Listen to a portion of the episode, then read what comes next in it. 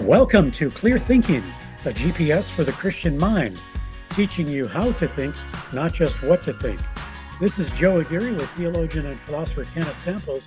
for This series, it might be good to give a bit of a recap on the past two programs and then tell us where we're headed today. Yeah, happy to do it. Um, an article was written by the prominent atheist philosopher Keith Parsons. This article goes back a ways. Is uh, he put it up on the web page in 2009, but I just saw it a few weeks ago, and I thought it was very interesting. Uh, Keith Parsons is a, a well respected philosopher. I think he has two doctoral degrees, one in philosophy and one in the history and philosophy of science. So he's uh, he would recognize RTB very much, uh, and uh, he's debated various people. I mentioned that he had debated William Lane Craig, and Craig usually wins uh, the vast majority of his debates because he's smart and well organized and systematic. But uh, I think one of the debates that he had a challenge with was when he debated Keith Parsons, and I I came across Parsons uh, a couple decades ago. Uh, he's a very sharp guy, and he wrote this article entitled "The Strongest Argument for Christianity." All you'd need do is type in Keith Parsons and the strongest argument for Christianity, and it'll pop up. Let me uh, give you just a couple quotations from Parsons. Um, uh, first of all, he says, Look, I usually try to debunk Christianity, but today I'm going to talk about what I think their best argument is. I think that's great. I think that's the golden rule of apologetics. What's the best argument on the other side? So I appreciate that. But Parsons wants everybody to know he's not ready to convert and he's not sympathetic to belief in God or Christianity. He says, I think the arguments for the existence of God, whether considered individually or cumulatively, are totally worthless. Wow. Uh, he then says, as anyone can tell from reading my candid little tome, Why I Am Not a Christian, available in the modern library of the secular web, I regard Christian apologetics as a travesty, a farrago of bad history, inept biblical scholarship, and rampant illogic. So he's uh, he doesn't seem to be close to the kingdom by any stretch of the imagination. Uh, but he does say this. He says a central indis- indispensable doctrine of Christianity has always been the inherent rottenness of human beings. More formally, this doctrine of, is called doctrine of original sin. Of course, the doctrine of original sin was originally construed by Augustine as a taint passed on biologically from parent to child starting with Adam and Eve. As a theory of, ge- of the genetics of sinfulness, the doctrine has always understandably elicited derisive howls from unbelievers. When removed from this pseudo biological garb, however, the idea is quite profound. And he talks a little bit about, you know, Augustine, uh, in our fallen condition, Joe, we cannot not sin. That's real slavery. Now, it doesn't mean that we uh, have no ability, but it means we can't stop sinning. Uh, and he even uh, cites the uh, the Reformation view of total depravity. Again, that doesn't mean we're completely evil. It means that sin has affected the entire person. And finally, he says this. He says, So the Christian depiction of the human condition seems to be spot on. This is one thing Christianity gets exactly right. There is something deeply and seemingly irremediably wrong with us. We stain everything we touch, even the citadel of reason is breached. So chalk one big one up for Christianity.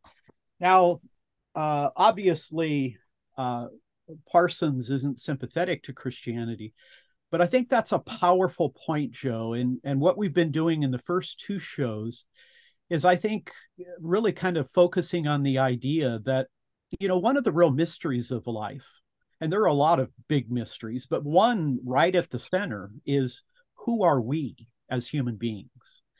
And um, we seem to be an enigma, we seem to be a riddle.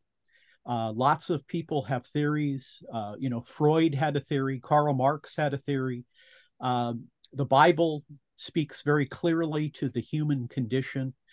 I think if Christianity gets human beings right, if our view of human beings is spot on, to quote Parsons, I think that's a good reason to believe that we have a real revelation from God.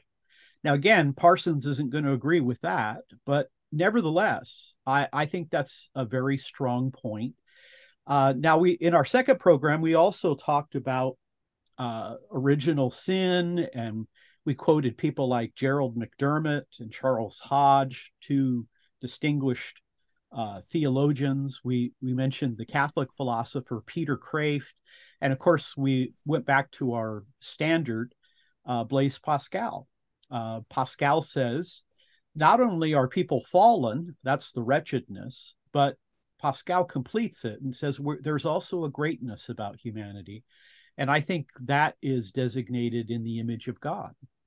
And so, uh, one of the things we say at Reasons to Believe, uh, and my colleague Fuz has talked a lot about this, that humans are exceptional creatures.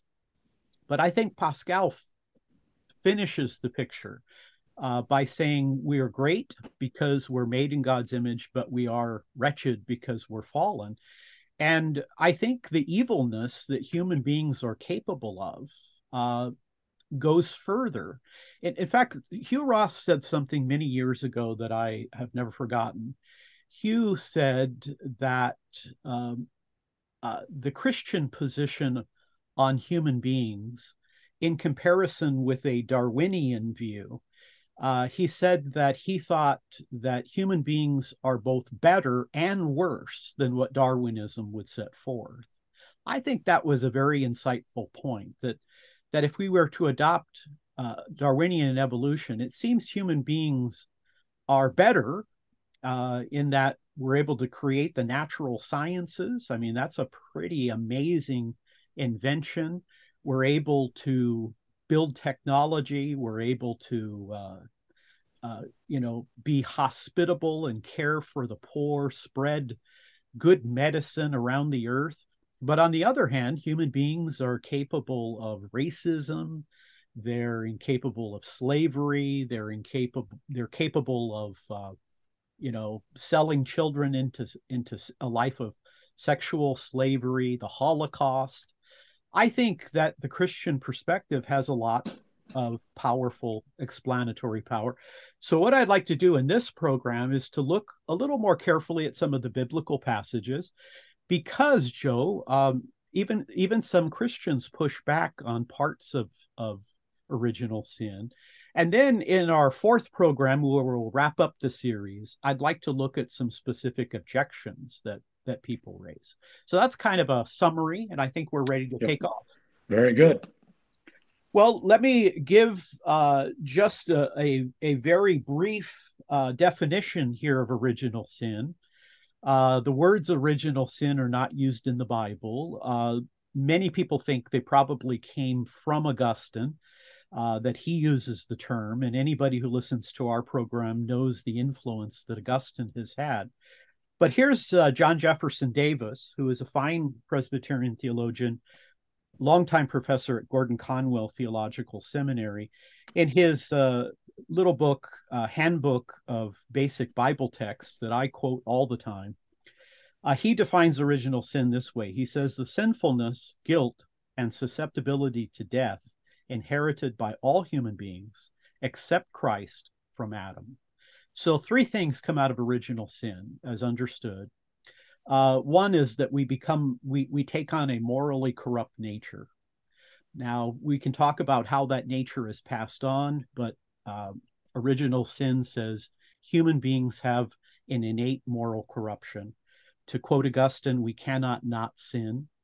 Secondly, we die. Uh, and third, uh, that we are guilty in Adam.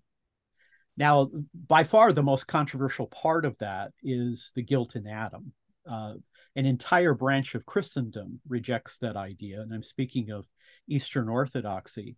Uh, but there are Protestants who reject it, uh, many who come out of kind of the radical Reformation instead of the magisterial Reformation of Lutheran, Reformed, Baptist, Anglican. It's the uh, radical Reformation groups that sometimes push back. Now, here's another definition. Uh, this is theopedia.com, which I recommend. Very helpful. Uh, gives a lot of good information, um, and and lay people can pick it up very easily. It's one of the reasons I recommend it.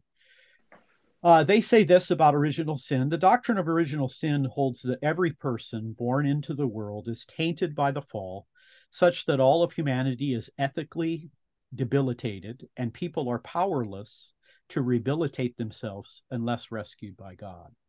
So, again, um, I think one of the strong elements that comes out of the biblical tradition is this idea that something's gone deeply wrong with humanity um, humanity is special, unique, exceptional, but also something deeply, deeply wrong. And of course, I mentioned that Augustine is kind of the defender of original sin. And whether you like Augustine, and not everybody does, um, you know, Eastern Christendom, they tend to think Augustine was far too pessimistic.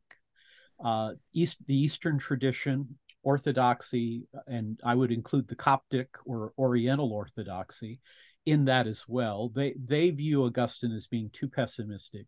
They would say we have a propensity to sin, but uh, a slave to sin, they would question that. And then, of course, other people push back on Augustine, uh, his views of predestination. Uh, some say he uh, he birthed Calvinism, um, I think there are a lot of Reformed people who would uh, say, well, we like Augustine, but Reformed theology is its own distinct part of Protestantism. But um, Augustine has a lot to say about a lot of issues. And one of the reasons why I like him and admire him and talk about him a lot is because I think he is one of those people in church history, Joe, who is a shaper of orthodoxy yes, all of our doctrine is derived from scripture, but it has to be stated, it has to be explained, it has to be defended and articulated. And that, t- that took time. I think the Bible teaches the Trinity. I think it teaches it right from the very uh, first verses of Genesis.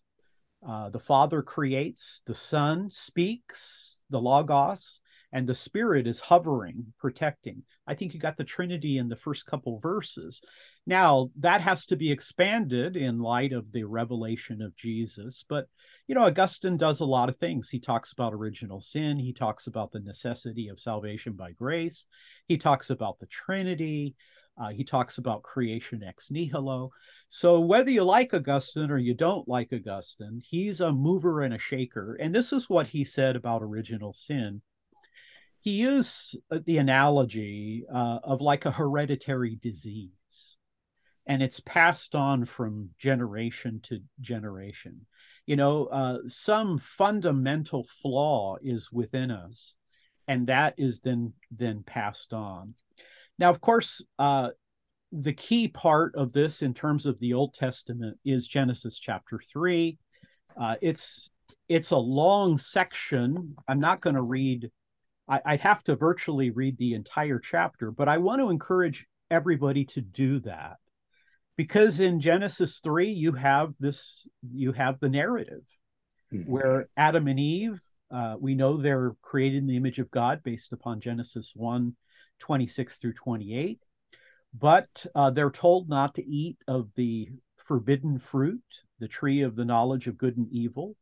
Um, they have an encounter with the devil, who is, uh, uh, you know, there's some creative language used here. He is d- described as a serpent. Uh, so, you know, and and it's there's other figurative language. It says the Lord was walking in the garden. So so we know that uh, the literary elements are communicating the idea, the story in a way that human beings can grasp. But but God doesn't have feet, he doesn't have legs, and he doesn't walk in the garden. But Adam and Eve, uh, through their little interaction with uh, with the devil, um, you know, he he engages in deception and tells them, "Did God really tell you that if you eat from the free the tree, you'll die? You won't die." And uh, Adam, uh, Eve takes the fruit and passes it on to Adam, and uh, they immediately recognize good and evil. They're naked. Uh, they try to hide from God. Uh, and I, I think what's interesting is when God does get around to confronting them, um, Adam says, Well, the woman you gave me, she did it. And then when he goes to Eve, she says, Well, the serpent. And I think that that's something we've all been doing in perpetuity since the fall. Uh, I think the natural reaction, and and and I, I, see it even in my life as a Christian. Um, there's always that tendency to want to dodge moral responsibility. The, there is the tendency, I think, in human nature to minimize your own sinfulness and to maximize the people, uh, other people, and their sin.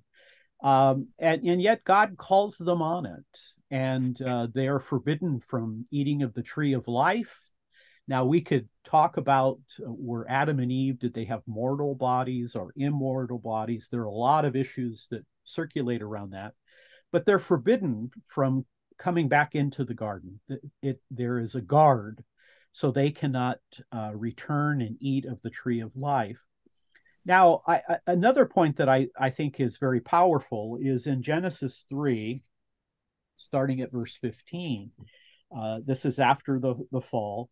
Uh, it says, And I will, God speaking, and I will put enmity between you and the woman, and between your offspring and hers. He will crush your head. Uh, he will crush your head, and you will strike his heel. This is maybe the most uh, important part of the entire chapter after the fall and that is this is a promise of the gospel. Uh, another Adam's going to come on the scene, and this Adam is Jesus Christ. And uh, all the things that Adam didn't do, Christ does in a righteous way. And so uh, the devil is going to strike the heel of Christ. He's going to be crucified. The devil, uh, who I think suffers deeply from cognitive biases, um, he thinks, hey, I can win this by getting Christ crucified. But the wisdom of God, the providence of God uh, overrides that. And it's out of the catastrophe of Jesus' crucifixion that salvation, atonement is made. And so the devil will strike uh, Jesus' heel, but Christ will crush his head. That is, Christ will destroy the power of the devil and set the captives free. And so this is the first passage that talks about the coming of the gospel. And uh, Joe, I never like to talk about sin unless I talk about the gospel, because, you know, if you look in the mirror uh, and you're very introspective, you realize um, we break the commandments of God. Uh, even if we don't actually do it, we think about it uh, Jesus says it's not enough not to commit adultery, but if you look upon a woman with lust in your eye, you've already committed it in your heart. Um, we're tempted by things, and and Saint Augustine is very powerful in his book, The Confessions. You know, he asks the question, um, you know, even among the sins you haven't actually done, how often have you uh, thought about doing them or wished you've done that.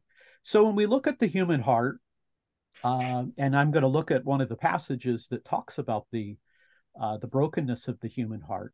We also need to realize the grace of God, that God has come into the world, and and I love the bookkeeping analogy, uh, Joe. There are a lot of analogies of the atonement, justification, um, propitiation, redemption. I love the bookkeeping analogy, and I, I often use it because I think people can understand. I seldom anymore carry cash. I have my debit card, and uh, you know I have money in the bank, uh, and I use the debit card. Uh, and of course, uh, we know about credit and debit. Well, the bookkeeping analogy is that we have all debit, we have no credit. Jesus, on the other hand, has all credit and no debit. And Martin Luther says there is the great exchange. Jesus, who has all credit and no debit, takes our debit. Uh, and his death on the cross takes sin away from us. And Jesus gives us his credit. So not only do we stand before God uh, as if we have no sin, we actually stand in the righteousness of Jesus Christ. I think that is one of the most important things that Protestant Christianity has brought to the world. And um, that's not to say that the other branches don't have grace and don't have a view of the gospel. But I, I think that that's very, very important. And uh, thus, I think we have a fall here. And I think we see it in life. We see it with our self obsession. I think we see it, you know, in a, in a variety of ways. But let me pause and see if you have a comment or question before we look at a few more Old Testament passages. I just appreciate the fact that uh, you've explained uh, where it all started here in Genesis chapter three. It's a it's a long passage, as you mentioned. There's there's a lot there. It's filled with theological content, but also human history. so this is this is part of our history. So I guess my question would be, uh, when we say when we use that term, original sin, is also the sin we weren't really there. And you you mentioned the passing along that Augustine. We weren't there, but yet we were there in a way, right? Yeah, yeah, and that's and that's there's a lot to unpackage. Uh, I don't blame people for having questions or even objections to original sin. Even Blaise Pascal says, "Wow, this is kind of a mystery that." Somehow we're held accountable uh, for what Adam did. Uh, and of course, I think that the gospel trades on original sin. God can hold us accountable uh, corporately, whatever, because Adam wasn't just a private individual, he was a representative of the human being. Uh, and he failed, and we suffer the cost of that. Um, but uh, if it's wrong for God to blame us for what Adam did, what does that do to the gospel where Jesus takes the blame for what we did?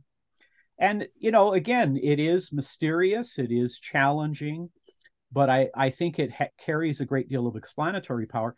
And that brings me back again to uh, Professor Keith Parsons. Um, I'm not sure that he would agree with me, uh, but I think he's made a big concession and I think that original sin just has great explanatory power.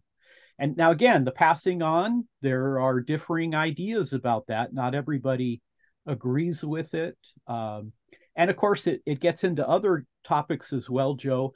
How do we get our soul? Does God create a fresh soul for each human being? Or do souls come from the soulishness of the mom and dad?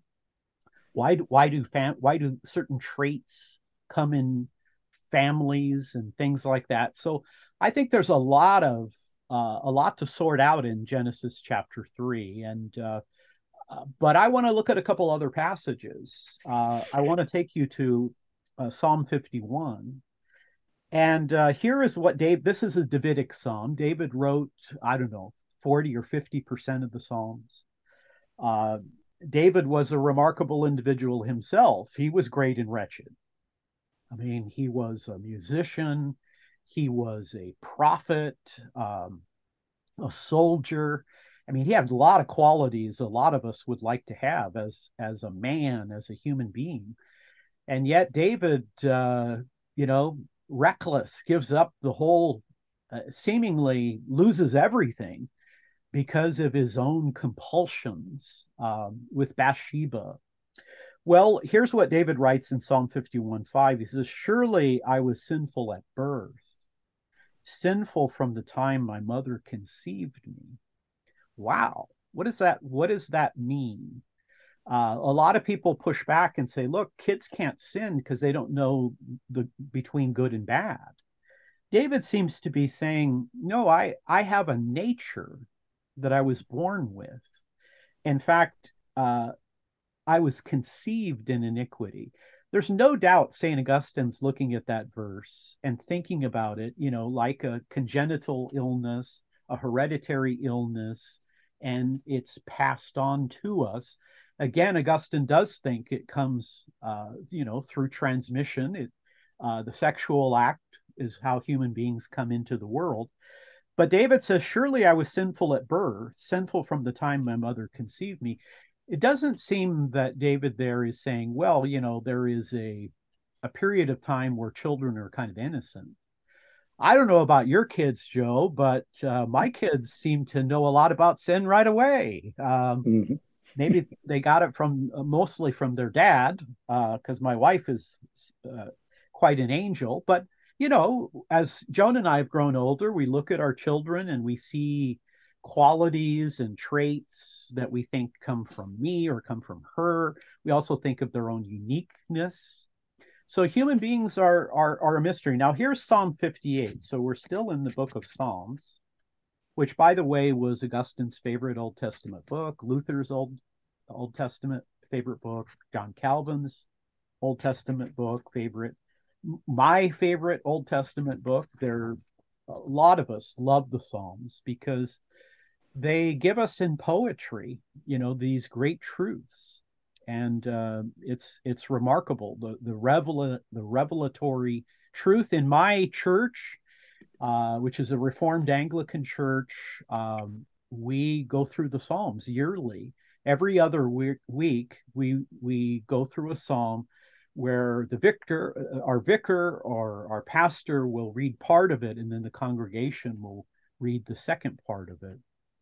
Well, again, here's uh, Psalm 58, verse 3. It says, Even from birth, the wicked go astray. From the womb, they are wayward, spreading lies.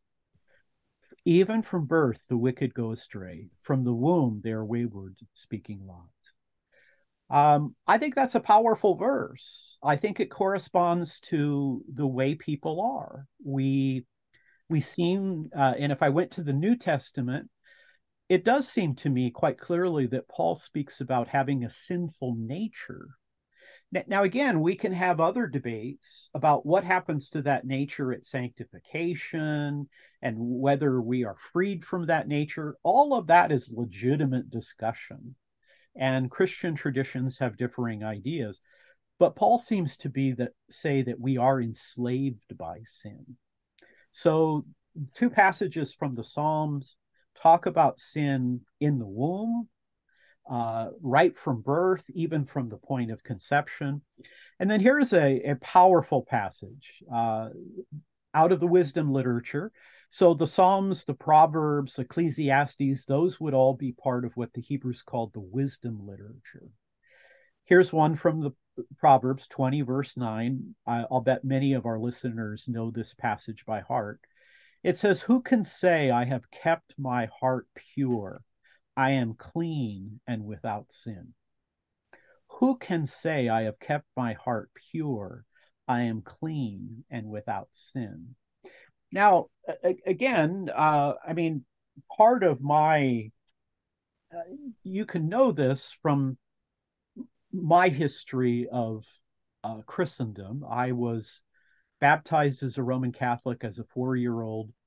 Um, my parents kind of uh, went through some challenges and we stopped going to church all that often. And then when I was uh, 19, 20 years old, through various issues, I decided to take what I believed about God seriously. I went back to the Catholic Church, thought about being a priest very seriously.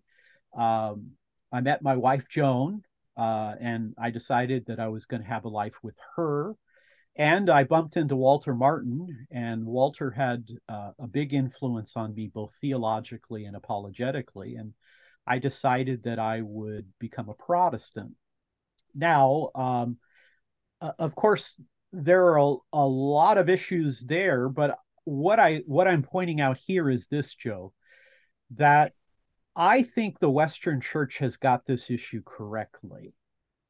Um, I think all branches of Christendom have strengths and weaknesses. I wonder, and I, will put it as a question. I wonder if the Eastern Orthodox tradition and the magis and the um, Radical Reformation tradition, if they have a weakness when it comes to the issue of sin. Um, I don't think sin is a mere proclivity. I think it's deeper than that.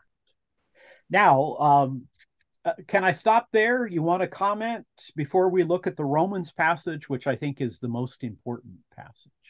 Uh, you can keep going. I'm tracking with you.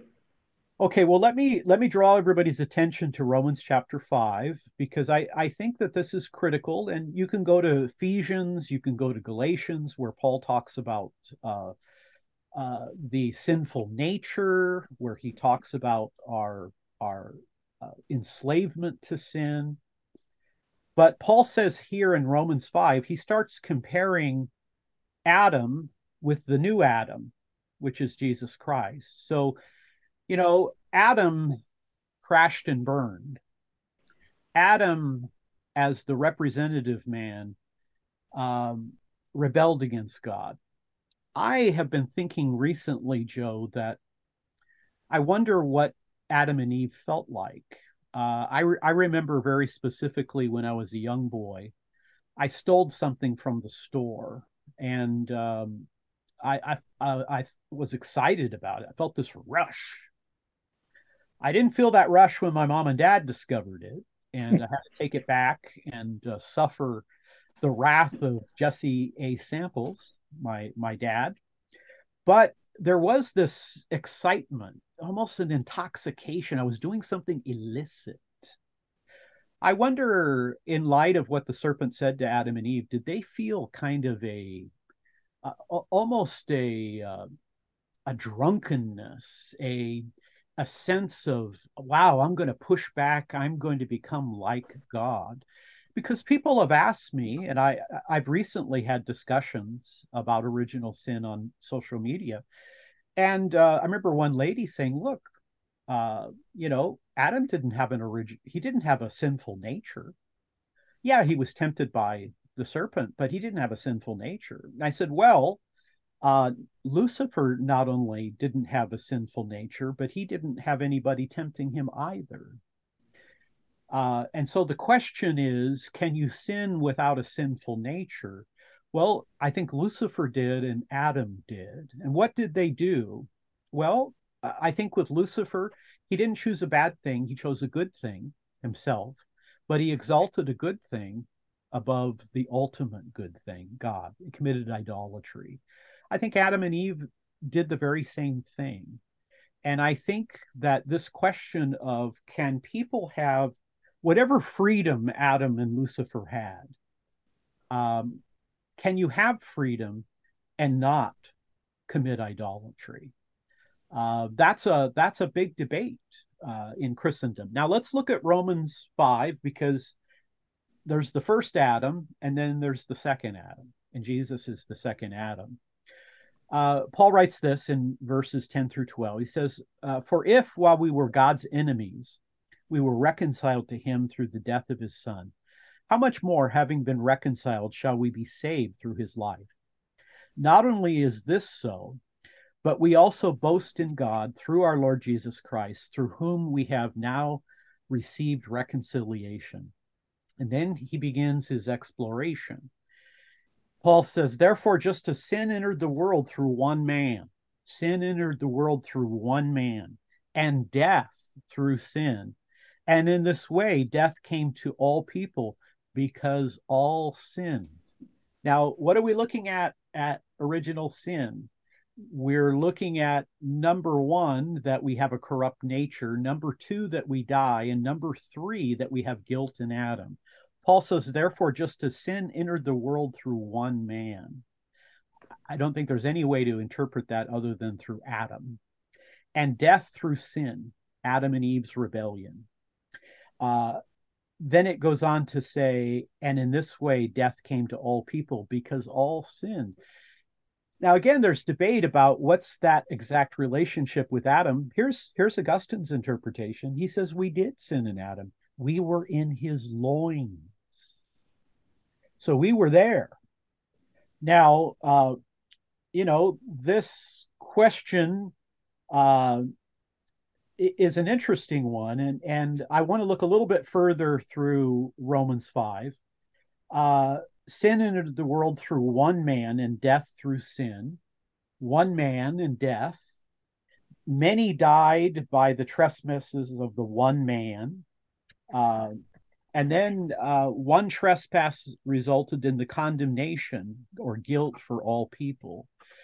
Um, I think you can make a pretty solid case for original sin based upon the writings of the Apostle Paul and you know looking back. Now let me give you another passage here. This is um, second corinthians 5.21 it says god made him who had no sin to be sin for us so that in him we might become the righteousness of god. It's my view that uh, the gospel trades on original sin. J- just as adam was our federal representative. And you know um, there's a lot of conflict in the world right now. If the president of the United States decides to uh, take foreign policy action and invade another nation or whatever it may be, it's not just the president who's at war, it's the United States of America who's at war. We have this collective sense. Um, if it's wrong for God to blame us for what Adam did, how is it then okay for God, in some sense, to hold Jesus accountable for what we did? It's it's this trading, and and the trading again is the first Adam, the second Adam, and I I think that that's a critical idea. And again, I underscore the the point that I pr- really appreciate the traditions that I've been in involved as a Christian um, there's a lot about the Catholic Church I appreciate. There, I have some strong differences with the Catholic Church, but I, I, I appreciate what they taught me about the Trinity, about about the sinful nature, and and other many other things. And in fact, one of the things I most enjoyed about being a Catholic is you can be an intellectual, and nobody is kind of suspicious of you. Whereas in some forms of Protestantism, you're an egghead. If you're too smart, there's something wrong with you. And I, I push back against that anti-intellectualism. But I, I attended a Lutheran church for a good uh, number of years. I took my undergraduate degree at Concordia Irvine here in Southern California. So I attended a Missouri Synod Lutheran church cited the same creeds that I recited as a Catholic. Then I spent uh, a long time in a Reformed church. We recited the same creeds. We talked about original sin, uh, and we talked about the gospel. Um, you know, law and gospel was something that the Reformed tradition emphasizes greatly. That you know, uh, you have guilt, grace, and gratitude. The law shows your you your heart. Um, uh, you know think of the 10 commandments you you'll you'll have no god before me well um i think i put myself before god i put my own desires before god uh, maybe i haven't made a graven image but i certainly put myself before god. Uh, do you take the lord's name in vain? Uh, do you honor your mother and father? Uh, how about uh, you know how about murder? How about adultery? How about stealing? How about false witness? How about envy? Uh, the law shows you that you are a broken person. You are guilty. You have missed the mark uh, the gospel however tells you that this second adam who has all the credit he puts it to our account he imputes his righteousness um, you know, sanctification is a challenging process. Uh, and yet it's awfully important to say that when Paul says we're saved by grace through faith in Christ, Paul, both in Ephesians and Titus, says that the fruit of that grace is loving obedience to God. Paul says in Galatians, the only thing that matters is faith working in love. And I like what uh, both Luther and Calvin uh, said. faith alone saves, but saving faith is never alone. That that wonderful force, power, and benevolence from God not only saves us, but it motivates us as believers to want to honor God. Now, uh, that's a difficult process. And uh, when people tell me that they doubt sin, I say, well, stop being selfish, uh, stop envying, stop lusting. Just stop it. Don't do it anymore. Uh, the great author C.S. Lewis said, Nobody knows how bad they are until they try very hard to be good. And you realize, wow, that sin nature is still there. Thus, my point that original sin has a lot of explanatory power in this kind of context. Mm. So, let me make one more point here, uh, Joe.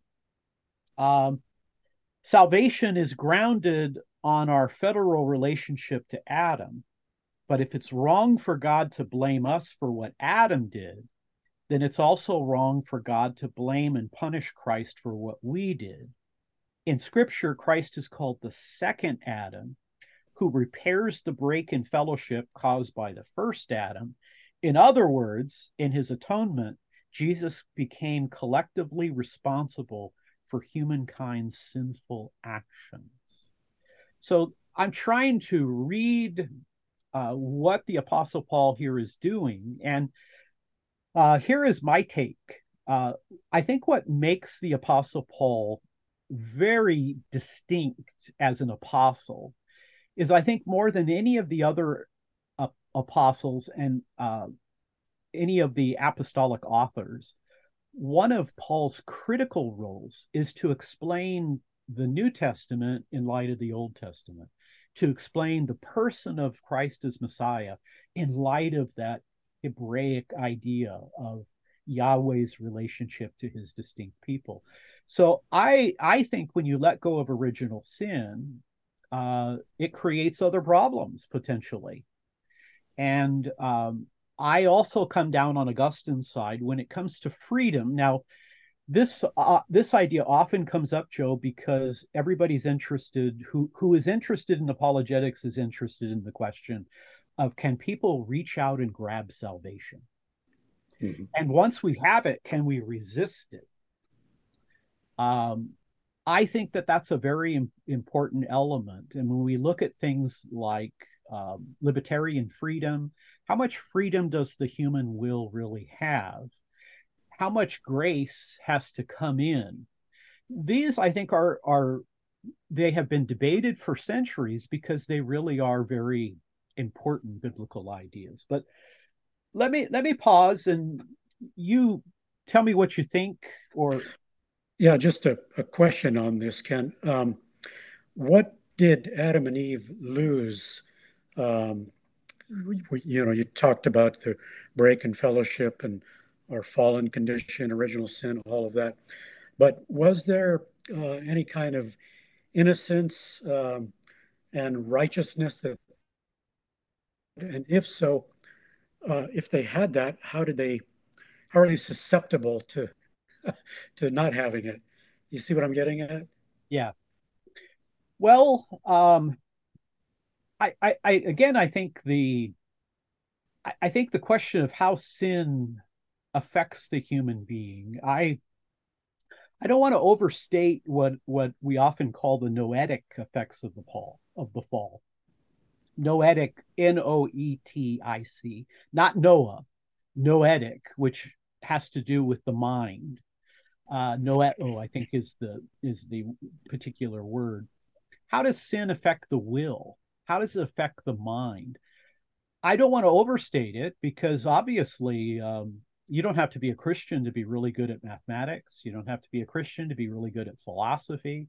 You don't have to be a Christian to be a good scientist, to be a good historian.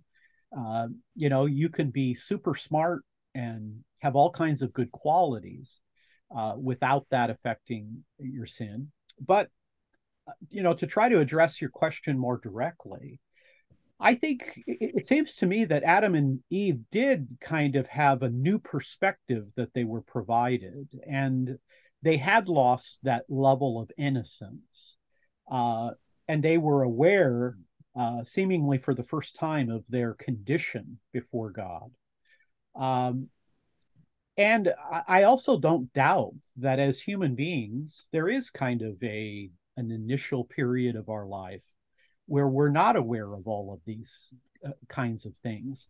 Um, you know, uh, I I think that you kind of come to the awareness of how sin does affect your your own thinking and how uh, you know these kinds of things are and and in terms of sanctification um, you know, I I think the Apostle Paul again spends a lot of time talking about things you want to incorporate in your devotional life. Um, and I would go so far to to say this, and this this is something that I think has real apologetic import. Uh, Joe, one of the descriptions of sin, of course, uh, the Bible describes sin as breaking commandments, and that makes sense because God is a, a God of of moral principles. We break the commandments. It says we miss the mark, kind of the archer pointing at the X and it, you know, it moves away from the target. Uh, we've missed the mark. But then in Romans, it uh, Paul describes sin as a blindness. We see, understand, and know, yet we secretly suppress the truth and unrighteousness.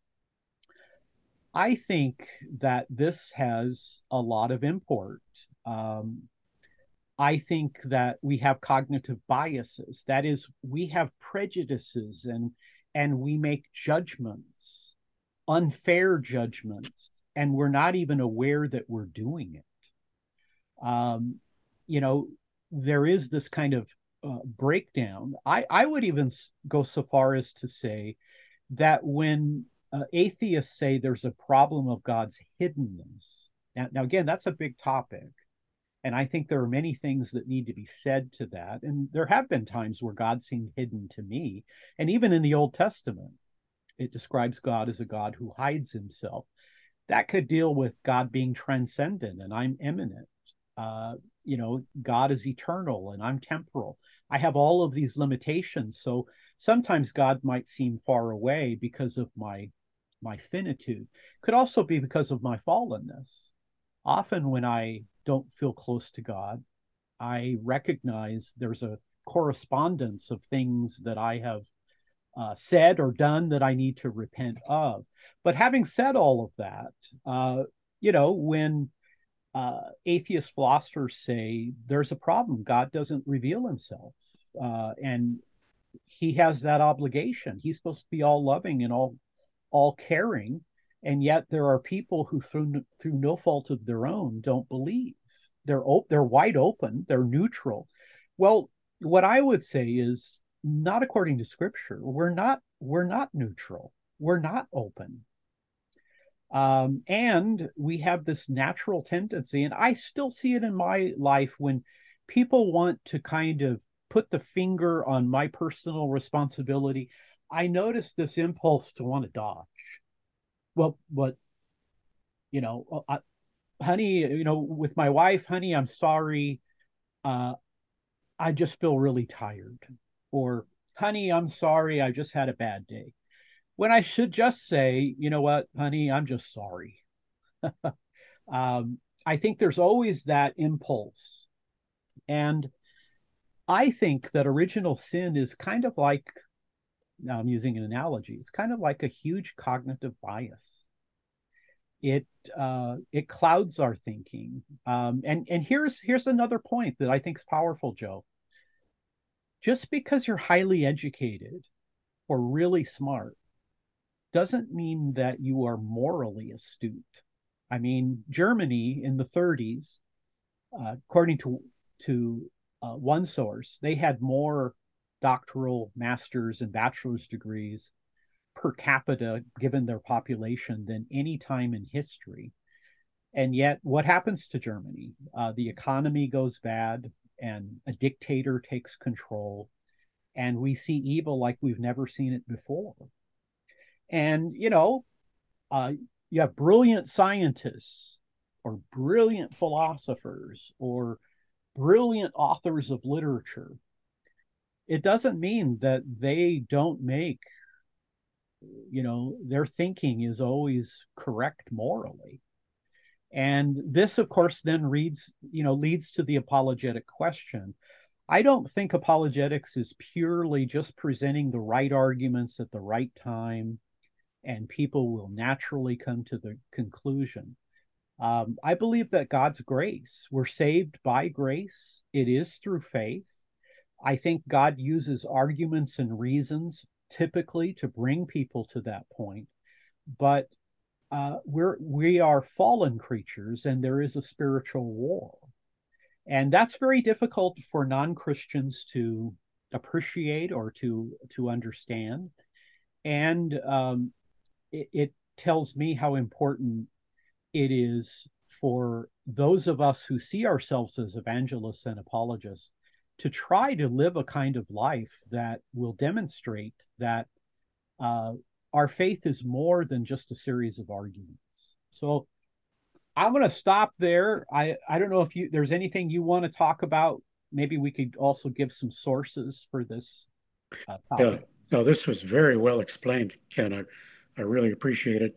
It's uh, it's helpful to look at the biblical passages that that you explained, and to see the language there.